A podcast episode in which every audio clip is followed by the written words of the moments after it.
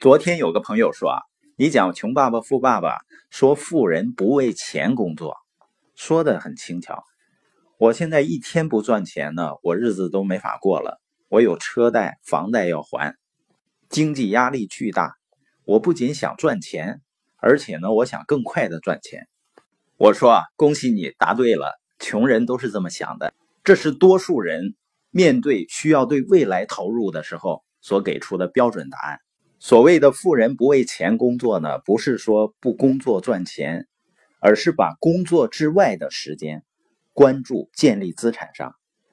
因为我们接触的人啊，都是靠卖自己的时间赚钱的，而且从小成长的过程中呢，一直被灌输着担心时间卖不出去，也就是找不到好工作。如果呢，不仅能卖出去，还能批发出去，比如找一个国企啊。甚至是央企啊，或者是公务员的工作，人们呢才会有安全感。人们为什么这么看重稳定的工作呢？就是因为人们对金钱的认识，就是因为人们用一份时间换一份金钱的想法。这样呢，稳定的工作就是把一辈子都打包卖出去了。他没想到的是呢，越是稳定，实际上呢打的折扣会越大。然后人们想着呢，就是提高售价。第一种呢，就是单位时间卖更高的价格，也就是提高工资收入；或者呢，考更高的学历，或者评更高的职称。第二种呢，就是卖出更多的时间。你看，很多人除了上班，业余时间呢，跑个滴滴，或者做一个亲力亲为的生意。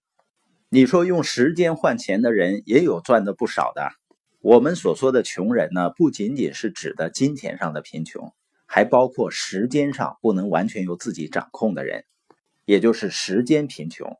另外呢，我们发现一个规律：用时间换钱的人，他们单位时间赚到的钱呢，可能会越来越多，但是呢，幸福感和快乐指数并没有随着大幅度提升，甚至呢更加焦虑。用时间换钱的人习惯了以后呢？你会发现，他甚至都不会放松了。我们看到了太多的这样的例子：一个十年前、二十年前整天急着想要赚快钱的人，到了今天怎么样呢？他还是整天心急火燎的想着赚快钱，而且呢，仍然是经济压力巨大。而一个十年前、二十年前业余时间想着建立资产的人，到了今天呢，他已经能够躺着赚钱了。也就是获得源源不断的被动收入。也许在人们心里啊，那个想着赚快钱的人呢，他的能力更强。但是就是由于人们不同的选择，在同样的时间里有着完全不同的结果。有的时候，这种结果的差距呢，远远超过你最疯狂的想象。人们呢，都在整天说选择比努力重要。但是我们看到人们的选择之后呢，我发现啊。人们对选择的力量并没有更深刻的认识。比如说，同样的十万块钱，在十年前，现在是一七年十二月底。假如说呢，在零七年十二月底，你拿着十万块钱呢，你有几种选择？有的人呢会选择买一辆车，有没有呢？